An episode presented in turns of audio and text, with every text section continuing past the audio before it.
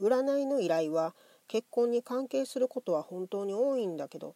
これね親御さんがご相談に来られることも多いんですよ。心配な気持ちはわかるんだけどもう決まっている結婚話についてはほぼ心配なお気持ちを聞くだけになりがちなのでご質問の方向性を変えるようにご提案します。でね親御さんの立場として占うなら押さえていただきたい質問があるんです。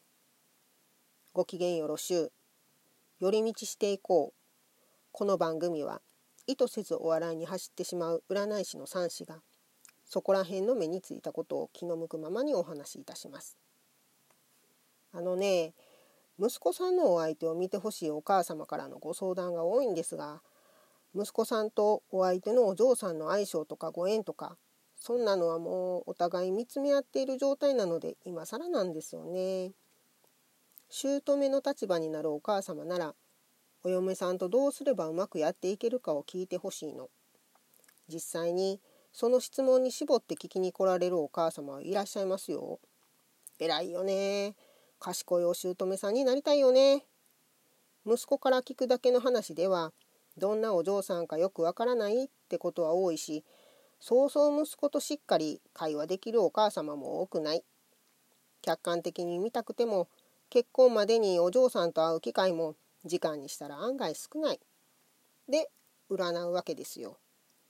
名線と言われる市中水明の出番ですよ。息子さんやお母様からの断片的な事実と照らし合わせながら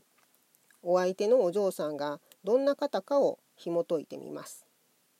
攻略って言っちゃうと語弊があるかもしれないけど相手を知ることからコミュニケーションをどうとっていくといいのかを一緒に考えます。もちろん占いで見たことが全てではないし多分こうちゃうかっていう情報なのでそこは実際に嫁と姑としての付き合いの中から感じていかなきゃならない部分ももちろんあるよ。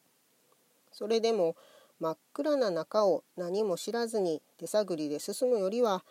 頭の中に図面がある方が危ないことは避けやすいよね。まあコミュニケーションを取るために占うってことそのものに否定的な人もいるかもしれんけど相手を積極的に知ろうとしてできるなら仲良くやっていきたいと思う姿勢はきっと相手にも伝わるしそうやって良好な関係を築けるんちゃうかなと私は思っています。今日はここまで。番組のクリップや応援ボタンを押してくれると嬉しいです。